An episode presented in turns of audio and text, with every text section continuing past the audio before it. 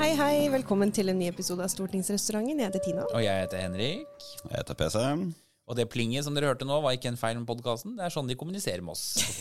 De plinger til oss for å gi oss ulike beskjeder. Ja, Hva betyr, hva betyr dette? Nå er det en statsråd på talerstolen. Hvilken statsråd er det? Vet vi det? Aner ikke. Nei. Ikke min, i hvert fall. Håper jeg. Ikke Kan det være Jan Christian Vestre? Ja, kan, kan det være. Har han tid til det, da? Nei, Det spørs. Han er vel ute og besøker en bedrift, tenker jeg. Ja ja. Nei, det er eh, travle tider, innspurt mot sommer. Eh, alle gjør ferdig sakene sine. Er dere ferdige i komiteene? Vi er ferdig med å avgi alle sakene, som det heter. Men vi skal debattere dem da, og vedta dem. Ja, Det er det som gjenstår for oss òg, egentlig. Nå Ja. når vi er ferdig med revidert straks. Du da, PC? Vi har eh, hatt grunnlovsdag. Altså det, er, det er nesten det samme som 17. mai. Du får en helt sånn sykt eh, egen sånn hornmusikk i brystet-dag hvor hele Stortinget samles. Alle må møte i salen. Det er ikke noe sånn utbytting. Må vi forklare hva utbytting er? Ja, det tror jeg kanskje. Okay, ja. Det er sånn at Når eh, Stortinget voterer vanligvis, så er det bare to tredjedeler som møter. Sånn at den siste ene tredjedelen kan eh, gjøre andre ting som politikere også må gjøre. Det er en sånn gentleman's agreement mellom partiene. Eh, sånn, ja, Arbeiderpartiet tar ut én, altså en gruppe, og så tar Høyre ut én. Og så blunker vi til hverandre og sier at det er en gentleman's agreement om at det skal vi ikke utnytte. Og, ja, Så flertallene blir riktig selv om ikke salen er full. Riktig. riktig. Men på grunnlovsdagen i Stortinget, da må alle møte. Alle 169 representantene, og så diskuteres Grunnloven, og det er fri taletid. Alle grunnlovsforslagene som er oppe, og så voterer vi til slutt.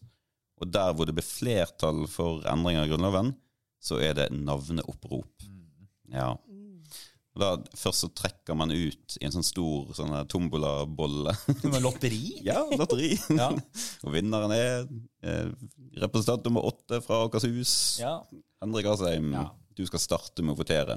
Vet du hva, jeg har vunnet denne gangen. Har du det? Har du det? Ja, det gjorde du! Jeg husker Jeg du fikk helt panikk. Ja, det var forferdelig. Ja. Fordi at når du, du skal, ikke sant, du må si enten ja eller nei. Det er jo sånn det er. Eh, Og så er det jo ikke alltid lett å ha oversikt over Det er ganske mange rare forslag innimellom, og det er, liksom, voteringen er lagt opp på litt sånn rar måte. Eh, Så det å være da helt sikker på at du svarer riktig, er jo litt uh, viktig. I hvert fall når du er den første. Har dere hørt den historien min der? Når jeg stemte feil?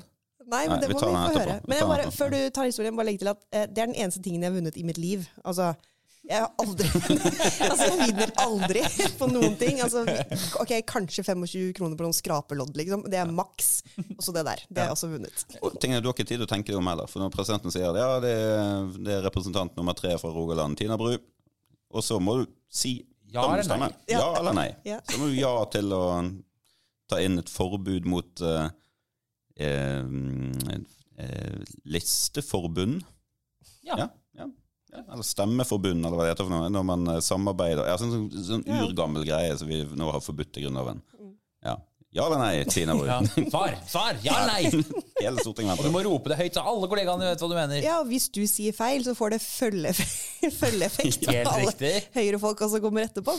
Så det Her sitter den stakkars varaen som er blitt innkalt for å stemme i Grunnloven. og Ja. Stemmer feil. Ja. Men du har altså stemt feil? Om jeg har. Om jeg har. Ja, det Jeg har kom du. for sent inn i en grunnlovsvotering. Jeg satt på Jensens Bøffhus og spiste en biff for meg selv, alene. Ja. I 2014, da det var kult å gå på Jensens Bøffhus. Det har aldri det vært aldri kult å gå Nei, på. Men det kostet, det kostet sånn 65 kroner. eller. Ja, veldig billig. Mm. Ja, veldig lite miljøvennlig. Men jeg satt og spiste en biff til 65 kroner, og så plutselig så bare får jeg melding om at nå er voteringen. Så jeg løper, så har jeg aldri har sett meg løpe før. Løp du fra regningen? ja, eh, det kan jeg faktisk ha gjort. Ja. Det kan jeg ikke huske engang. Stormet fra Jensens Bøffhus inn i, stort, inn i stortingssalen. Og så er det jo denne opprop-greien. sant? Og jeg er litt sånn forvirret. Er det navneopprop? Jeg har ikke gjort det før. Er det navneopprop? Er det hva stemmer over? Så jeg tok en råsjans og sa ja. Og stemte for en radikal versjon av nynorsk grunnlov. Og ble vel hyllet på nynorsk-Twitter av eh, Ja, ja, som en sånn utbryter i Høyres gruppe som Ja. Modig. Stemte mot eget Ja. parti. Å, så flott. En sak i Nynorsk-Nytt. Det, når du sier det, så husker jeg det. For at du har alltid sittet i nærheten av meg i salen. Um, Stemmer. og, ja, du trodde det var navneopprop. Sånn er det. Men du har jo nå uh, slått gjennom internasjonalt Ja, ja. som politiker. Ja, det har jeg. Jeg, har, eh, jeg, satt, eh, jeg satt i natt og så på Kasper Ruud, som spilte seg til semifinale i, i, eh, i French Open. Roland Garros. En helt sinnssyk opplevelse. Men faen, for en irriterende dansk motspiller. Altså, verdens største drittunge. Han gikk Hvordan rundt og- Hvordan da? Nei, bare en, en skikkelig kødd. Han gikk rundt og klaget og søt og var usportslig og klaget på dommeren, klaget på Kasper Ruud, klaget på moren sin. Ropte opp på tribunen en sånn Forlat nå! Forlat nå! Altså, kom deg ut! Ja, ja, hun måtte gå. Jo, jo. Hun måtte forlate stadion.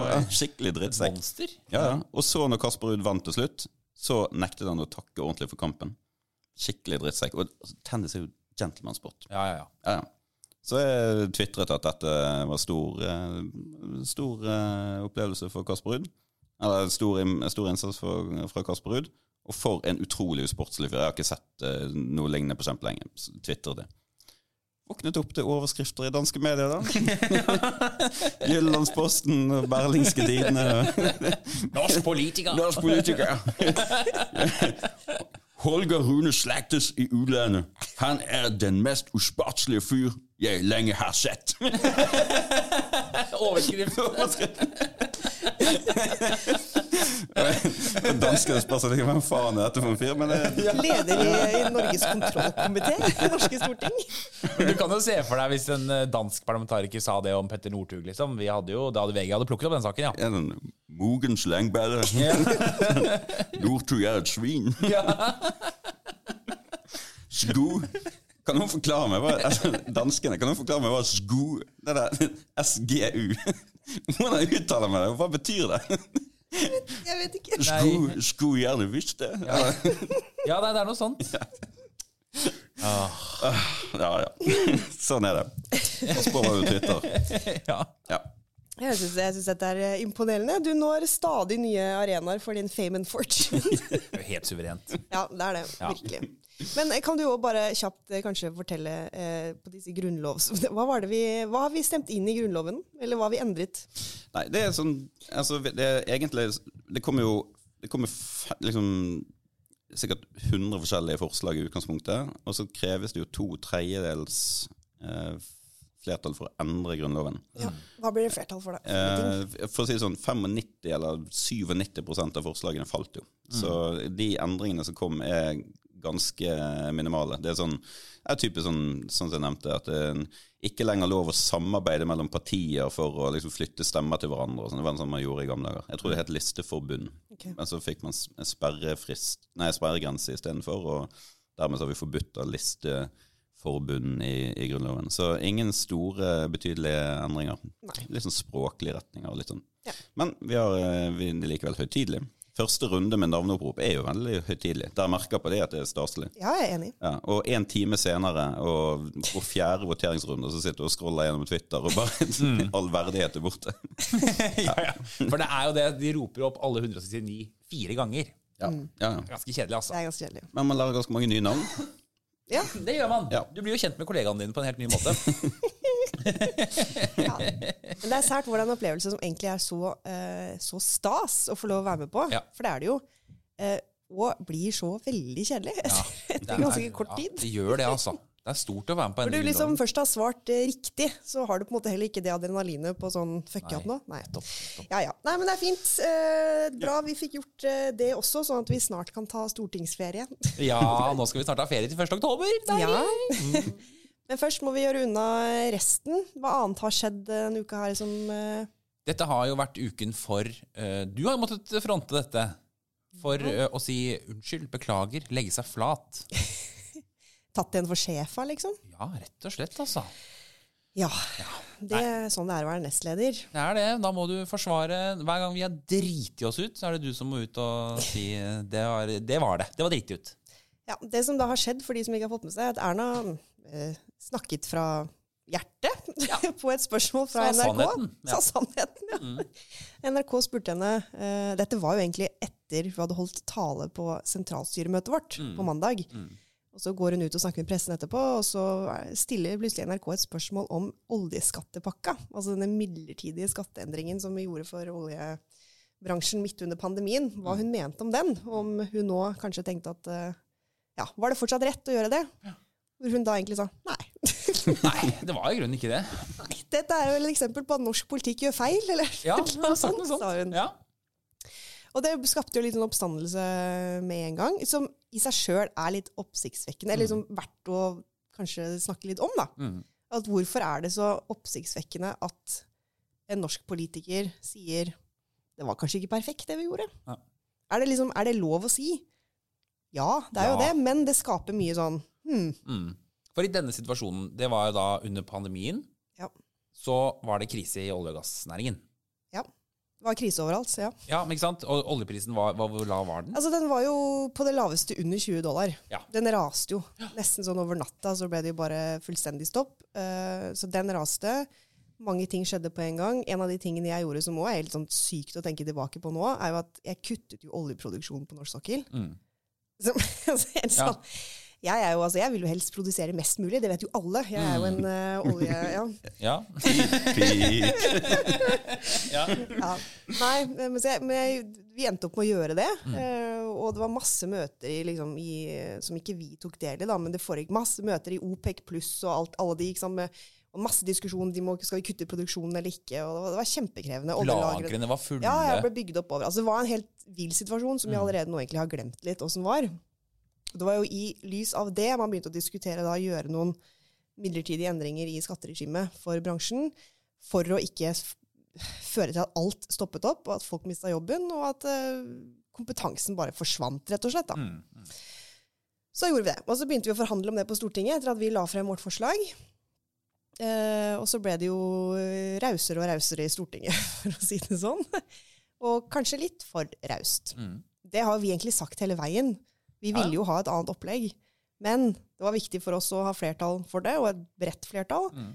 Og vi kunne ikke være med på de endringene, eller det Senterpartiet og Frp hadde lyst til å gjøre, som var å også gjøre endringene gjeldende i selskapsskatten. Det er veldig teknisk, da, men det var helt uaktuelt. For hvis du begynner å liksom eh, gi én bransje en fordel på, rundt eh, selskapsskatt som ingen andre har, så er det bare et spørsmål om tid før alle vil ha det, selvfølgelig. Og det må være likt. Mm. Så det var et prinsipp vi sto på, og da ble det heller til at friinntekten ble satt veldig høyt. Ja. Nå ble det veldig teknisk her, men det ble raust, da. Ja, det ble en veldig bra skattepakke. Og Høyre stemte for den. Ja. Mm. Men jeg husker jo bekymringen i, i gangen. Det var Folk gikk og snakket om Oi, dette her, dette strekkes langt nå. Sant? Dette blir, eh, sant? Men man forsøkte å finne sammen med de andre partiene. Og sånn var det jo i en mindretall. De andre kunne diktere. Var det femmerbanden, eller var det firerbanden? Firerbanden, ja. firerbanden Som hele tiden var ute og dikterte. Jonas, som eh, kanskje har fått noen eh, i øret fra eh, en viss Kjell Inge. Ja, men det husker han ikke. Nei, det står for i VG i dag. Han, husker, han kan ikke huske at Eh, eh. Kjell Inge Røkke og Aker presset på, eh, og at hvis ikke vi løser dette, så ville man eh, ja, måtte man kanskje dessverre stenge verftet på Verdalen. Ja. Og det ville jo vært dumt. Ja, veldig dumt. Altså lett for de, Mm. men uh, veldig dumt for politikerne, selvfølgelig. Eh, ja, selvfølgelig er det det. Det er dumt. Men, men det, er litt, altså det var en situasjon med ingen tvil om at det var mye press, akkurat som Erna og sier i den NRK-saken. Det var Ja. massivt press. Mm. Og på den ene siden så skjønner jeg det, fordi folk var kjemperedde for at alt var Ja. i ferd med å gå over ende. Akkurat som vi politikere var. Eh, men vi kunne absolutt kanskje hatt litt mer is i magen, og det var ikke bra at det ble dratt så innmari langt i Stortinget som det ble. Nei. Og når vi nå i ettertid ser tilbake på det, så var det sånn at eh, det viser at snittprisen på olje i 2020 var eh, 43 dollar. Mm. I 2014, som var oljekrisa, så var den 45 dollar. Mm. Så det endte jo altså, Når du ser tilbake nå, så er det helt umulig å si at vi kunne klart oss uten, egentlig, Ja, ja, så absolutt. Den pakka. Mm. Men vi visste jo ikke det da. Man vet ikke det da. Så man kan uansett ikke si at det var feil. Nei. Det var rett å gjøre det. Mm. Men det er dette som er fascinerende, at det må da gå an som politiker også å kunne si det. Ja. Men det tror jeg det gjør. Altså, En ting er om det kommer politiske reaksjoner og man får eh, kjeft, og sånn, men jeg tror folk liker det. Iallfall på sånn over tid. På sikt så verdsetter man politikere som sier vet du hva, tok en dårlig vurdering. Det var feil. Eh, Vi gjorde feil. Eh, Og skal ikke gjøre den feil igjen. Eller vi justerer oss for fremtiden. Ja, og det, under pandemien så var det jo, det har jo Erna snakket om flere ganger også, at du tar jo beslutning ut fra det beste grunnlaget du har, eh, og det verste du kan gjøre er å ikke ta en beslutning. Og, da, og, da, og så kan man jo se etterpå, altså det er jo det samme som vi har vært helt ærlige på. Vi stengte barnehagene for eksempel, da pandemien kom. I retrospekt så vet vi at barn blir ikke så veldig syke av, av korona, og de smitter ikke så veldig heller. Så vi burde ikke ha gjort det. Men det visste vi jo ikke 12. mars. Ikke sant? Men når vi vet det nå, så må vi jo lære av det og være ærlige på at det var en gal vurdering, sett i retrospekt. da. Vi har jo snakket om hvor irriterende det er med en sånn, en sånn politikersyndrom, nærmest. At vi alltid skal være så perfekte hele tiden. Liksom, 'Å, vi tok aldri feil.' Nei. sånn. Folk er jo ikke sånn. Nei. Folk, folk tar feil og gjør feil og dumme vurderinger hele tiden. Selvfølgelig vil de akseptere det i sine politikere også. Ja, vi gjør det mye vanskeligere, tror jeg, for liksom tilliten til oss sjøl, hvis vi i møte med det helt åpenbare skal stå og tviholde på at nei, det var helt 100% perfekt. Vi er verdens klokeste, vi gjør ingen feil vurderinger noensinne. Nettopp. Hvis det var sånn, så kunne jeg egentlig bare lagt ned politikken, da, for da har vi jo Alt til nå har vært perfekt, så la oss bare stoppe her. Så liksom, ja. Men det er, ja, det er litt sært, det der. Men eh, jeg tror vi har eh, I hvert fall etter sånne kriser som det pandemien egentlig var, så er det jo veldig bra å kunne snakke om hvordan var beslutningsprosesset. Det er poenget med koronakommisjonen nå, Ja, ja, ja. Egentlig. nettopp. Mens dette var en ting som gikk litt på utsiden, men det er verdt å diskutere. Og det, det ble for raust, og han burde stått mer imot press. Man lot seg presse for mye. Ja. Vi òg gjør det som politikere. Og nei, det er ikke pga. gullkortet. Åpenbart. Fordi på, I den settingen her så var det ingen som slapp inn på Stortinget engang. Så det er jo godt bevis på at det er ikke gullkort som er avgjørende for om du klarer å utøve lobbypress eller ikke. ja. Kanskje det er en globalistisk eh, konspirasjon. Hvem er det som presser på her? Vi har jo fått en globalist nå. Dette er helt hysterisk. Fordi det er jo en sånn Det er en, det er en, konspirasjon det er en eh, konspirasjon her ute om at eh, Erna egentlig hele tiden har siktet mot eh, internasjonale verv. Det å være statsminister det har bare vært en stepping stone til å få et internasjonalt verv. Er litt rart å være partileder i 50 år, og bare, bare fordi drømmen til slutt er å bli diplomat, liksom. Det finnes raskere veier. Men nå har hun blitt globalist. Hun har blitt Hun globalist. har blitt globalist. Hun har fått et verv som heter hva er det? Global Citizens. Citizens. ja. Og hva er Global Citizens? For det vet ikke jeg. Det er globalister. Ja. Det er en ansamling av globalister som kjemper for globalisme. Ja. Ja. Er det George Soros som er liksom chief global citizen? Skal du ikke se bort ifra. Jeg skal søke det opp på Facebook etterpå og se hva man sier i ulike nettforum. ja her, må man, her må man graske. Nei, det er eh, Ja. Men det er ganske gøy, det der. Og eh, Erna syns jo at dette er stor stas, og det er viktig. Men det er jo litt morsomt å tenke på at det er liksom ja, det er Erna Solberg, og så er det Billie Eilish. Jeg vet det. og liksom andre kjendiser. sånn, du ser bare sånn der, Når de har sånn treff, da. Hva, hva går praten i, liksom? Nei, altså, Hva snakker du med Billie Eilish om? Liksom? Vet ikke. Nei da, men det er, jo, det er jo selvfølgelig en stor ære at hun har blitt det, altså leder for det. fordi Absolutt, det, ja, ja. absolutt. Og blitt leder òg. Ja, ja, ja, ja, ja, det har fått en Ja, jeg tror det var topposisjon. Hun er blitt faktisk sjefsglobalist i Global Alle Citizens. globalisters mor. Oi. Så det kommer dere også til å se i Høyres alternative budsjetter fremover. Hvordan vi bruker alt på bistand til verdens fattige. Eh, og woke-kultur. og lar de eldre gå for lut og kaldt vann her hjemme. Som Ja. globalister jo gjør. Ja, ja. Men uh, kanskje, kanskje Johnny Depp kan bli med i Global Citizens også? nå? Kan jo det nå. Nå er det jo renvaska. Ja. Amber Heard derimot får ikke være med. Får ikke Hun betaler gjelden sin først. Ja, vi kan gi henne bistand. ja, Vi kommer til å trenge det. 100 millioner kroner. i bistand. Hvor starter du hvis du skal betale, betale 150 Eller et sted mellom 100 og 150 millioner norske kroner? Hun har jo en del penger fra tidligere. Jeg Så. så et estimat at hun hadde rundt eh, 80 millioner i formue, kanskje. Så Ja. Fortsatt, fortsatt. Problemet hennes nå er jo at kommer hun til å få noe mer jobb, liksom? Nei. Altså, det var derfor han gikk til sak mot henne, fordi han mener han ikke får mer jobb, men han har jo mye penger Ja. liksom, fra før. Hun Ja. er jo ikke like stor stjerne. Så. Nei, men for en syk, syk, syk sak. Ja. Og dette er jo for de av dere som har bodd under en stein og ikke har TikTok. Så er det sånn at eh, Amber Heard, som da er ekskona til Johnny Depp, har saksøkt eh, Først saksøkte Johnny Depp Amber Heard for at hun skrev en kronikk om at hun hadde blitt slått i et forhold hun hadde vært i. Skrev ikke Johnny Depp, men ja, alle skjønte det. Eh, og da saksøkte hun Johnny Depp tilbake for dobbelt så mye for å saksøke henne. Ja. Eh, og så har, men eh, man sitter jo og ser på den rettssaken, og det er jo helt, amerikanske rettssystemet er jo eh, noe for seg selv, kan du si. Tenk at dette har gått på TV, egentlig. Det er helt utrolig. Tenk at de har jury i sivile saker. Altså jury i straffesaker, skjønner Ja. Men jury. jury skal sitte og ta stilling til en avansert erstatningsrett. Helt Ja. helt. Og de måtte jo sendes, så kom juryen med dommen, så får dommeren det skjemaet, så sa hun sånn dere må gå ut igjen, for dere har fylt ut dette skjemaet feil. for de hadde ikke skrevet noe beløp. Da Røk du 50 millioner til. Ja, for de hadde ikke skrevet noe beløp, så da gikk de bare ut på gangen sånn Ja, hva, Ti millioner, da, eller? 10 millioner dollar, er det? Ja, vi sier ti. Ja. Men det er veldig, veldig rart. Altså, denne saken skiller seg sånn ut fra det som har vært altså, trenden, da, hvis vi skal bruke et sånn type ord på det, eh, Mm. de siste åra, med å ta liksom, kvinner på alvor da, når Mm. de sier fra om misbruk, eh, vold eh, osv.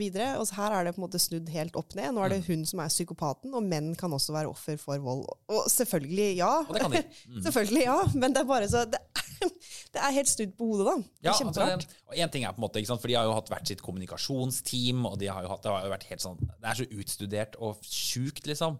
Men hvordan liksom bare folket da, der ute på internett har bare bestemt seg for at hun er skurken, han er den snille. Ja. Og så har de bare hamret løs.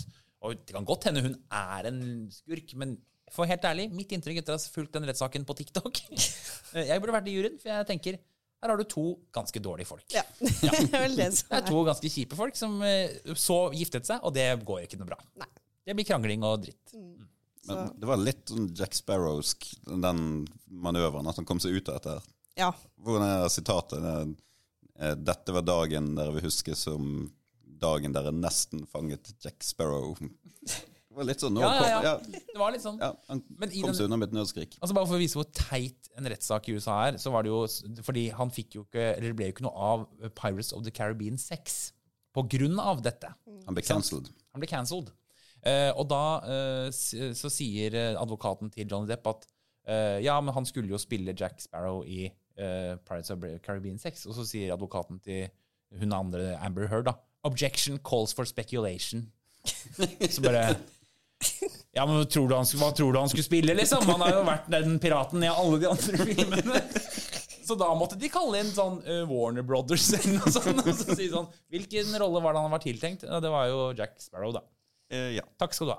Altså, Og da er saken Da er det oppklart. sånn Olsenbanden, Olsenbanden film nummer 14. Sånn, kommer Egon Olsen til å dukke opp i 15? Objection call for speculation. Hvilken rolle var det Arve Oppsal skulle spille? Det var vel eh, Ja, Calls for Speculation. Nei, han er Egon Olsen! Det er en hel restaurantkjede som heter Egon! Med bilde av han på. Ja, men uh, Ja, ja, det var en digresjon. Men det var, det, det var jammen spennende. Det blir sikkert anket, så her kan vi sitte på Ja, her TikTok kan vi i årevis. i mange, mange år. Akkurat som sikkert vi kommer til å måtte eh, få en ny energimelding etter hvert også fra regjeringen. Ja, det må vi nok. Siden nå er det jo vår politikk som blir vedtatt. Absolutt. Dette, har vært, dette er eh, selvfølgelig litt partipolitisk smålig, men ekstremt gøy. Ja, det, Vi må få lov å kose oss litt med det. At uh, nå har energi- og miljøkomiteen levert innstillingen på energimeldinga. Altså min melding, som fikk en tilleggsmelding. Ja, fordi den regjeringen mente at den, er ikke bra nok. Det er her må jo gå mye lenger. ja, Og så kom de med en Det melding ikke var ikke ambisiøst nok på havvind. Nei, Nei, det var ikke ambisiøst nok på havvind. Så, men nå endelig har han fått sin behandling i Stortinget. Og Stortinget mente kanskje at den ikke gikk langt nok. Ja, mente kanskje det. Eh, Så eh, altså, for de som nå har fulgt veldig nøye med på dette feltet, her, så vet jo folk òg at Høyre la jo frem en tilleggsmelding til tilleggsmelding til vår energimelding. Det klarer jeg klarer ikke å si det sjøl engang. Ja, norsk politikk på sitt beste. Men vi la frem eh, masse forslag, og Um, 30 av de forslagene omtrent som det nå blir flertall for Mm. i denne eh, energimeldingen, er våre. Ja, altså ordrett våre forslag. Ordrett våre forslag. Ja. Det var Eh, 60 forslag, og 30 av de fra Høyre. Ja, altså sånn ordrett fra den tilleggsmeldingen som vi la frem. Og så er, jo, er det 60 totalt som får flertall, som vi er med på. Eh, som ligner på ting vi har hatt før, eh, eller eh, som er lagd underveis, da. Men det blir i hvert fall flertall for mye her. Ja. Og det som skjer her, og dette er ikke for å pisse på Ap og Senterpartiet, for her vi har vært i regjering ganske mange år selv. altså vårt eh, Regjeringspartiers mål er at ikke ting blir vedtatt i Stortinget fordi regjeringen skal foreslå det først. Ja. Det er målet. Ja. uh, og det som har skjedd her, er plutselig at 60 forslag fra Stortinget blir vedtatt. Og mange av dem blir vedtatt med Ap og Senterpartiet sine stemmer. Og jeg har ikke sittet i komiteen, lekker ikke fra noen behandling, men jeg antar at regjeringspartiene har innsett at de ble nedstemt uansett, Ja. og har løpt inn i disse forslagene helt på slutten. Sånn, ja, vi er også, vi også for dette. Dette er vi Ja. også for. Sånn har vi jo gjort. Ja, mange ganger. Mange ganger. Men ta, ta noen eksempler på, på vedtak, da. Ehm, nei, altså det som vi får nå er jo mål på havvind, blant annet. Uh, og at man skal lyse ut eh, kontinuerlig og liksom lage den forutsigbarheten for næringa. Går ikke langt nok på havvind. Fortsatt rot rundt sånn der hybrid, ikke hybrid og bla, bla, bla. Men det som er litt gøy, er jo at det, eh, det er jo bare Det er jo ikke så veldig lenge siden eh, Terje Aasland, etter han ble olje- og energiminister, gikk ut og sa det er helt meningsløst å sette mål for havvind.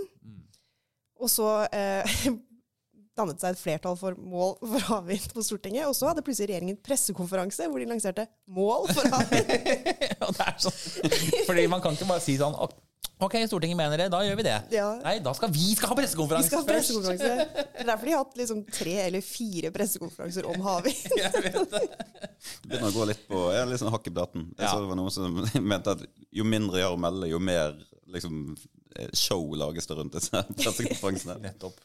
Men jeg, ba- det, det er jo litt sånn eh, fra innsiden fra når jeg var der sjøl. Men jeg husker vi jo diskuterte når vi skulle ta ut noen nyheter på havvind, hvor vi skulle gjøre det. Eh, og da var det en eller annen som luftet ideen sånn Ja, vi kan jo bare gå ned på kaia liksom, her i Oslo. Det, nei! Nei! Det skal vi ikke gjøre. Men det gjorde denne regjeringen her. Gjorde de? Ja, sto de. sto på, de sto på vippetangen. Altså, havvind, pressekonferanse. Sto på operaen, liksom. kjente, den kjente vindfulle fjorden, Oslofjorden. Det går ikke. Du kan Nei. ikke lansere nyheter som er viktige for industrien på Sør- og Vestlandet Nei. og langs kysten i Oslo-gryta. Du bare, Her må det ryddes en halv dag i kalenderen og bookes tre flybilletter. For de må fly ut av Oslo. de må faktisk Ja. Hvor er KOM-avdelingen? Ja. Det er eh, Ja. Ja. Jeg kan vitse om dette. Eh, Til uken så skal jeg Det er sånn mareritt. Men når du er komitéleder, så har du en gang i året så har du middag ja. med statsråd. Det er jo Ja, dere det er opplevd. koselig. For dere har jo, ja, ja, jeg kaller det mareritt, for det er jo koselig. Men mareritt er du skal holde takk for maten-talen for statsministeren. ja, for du er jo Ja, ja. Jeg er komitéleder. komitéleder. Jeg skal holde takk for maten-talen med Jonas med, ved min side. Og det er litt sånn Nytt på nytt-format, dette. Er det ikke det? Jo, det er litt litt, det. ja, litt sånn, Du må ha noen sånne Nytt på nytt-vitser i talen og sånn. Ja, og du skal ikke være liksom for partipolitisk. Nei. Men det skal være litt sånn gøy mellom storting og regjering og sånn, da. Mm. Så må vi finne noen vitser. Nå tenkte jeg foreslå at Du kan jo tulle med at altså, et eller annet rundt 'jeg husker ikke' og 'Røkke'. Og, men, men jeg tror ikke han kommer til å le. Nei, det er Nei, sur. han må være den eneste som ikke husker Ja. dette. Jeg husker veldig godt da folk, folk gikk rundt, og det var noen rykter om noen greier her. Men, eh, ja. Kan du ikke bare si at hvis du ikke får eh, konjakk til kaffen, så kommer du til å legge ned Aker Verdal? Og nå er det flere som har hørt det, så dette husker du at jeg har sagt. Det kan du si. Veldig bra. Okay, dette er veldig bra. Og hvis noen lyttere har lyst til å gi Ja. meg en hjelpende hånd, sitter og brenner inne med en veldig god Nytt på nytt-vits, Ja. send den inn. Hvis den brukes, så kan vi premiere med en bok av Mulighetslandet, kanskje. Ja, signert. signert. Har vi flere utgaver? Du? ja, ja, ja, jeg har flere på kontor. De blir ikke solgt, for å si det sånn. Nei. Da vi spurte etter dem, så fikk vi beskjed om at eh, dem har vi mange av, så det er bare å ta. Ja. Mulighetslandet. Ja, Ja. det er bra. Men da er det jo ny langhelg, gitt. Jeg tenkte det. Ja. Ja. Og kose oss. Kos dere, folkens. Så snakkes vi kanskje neste uke, hvis vi klarer å samle oss og lage en pod. Det må vi få til. Ja, vi Det gjør vi i sko. Ja. OK. Ha det. Ha det.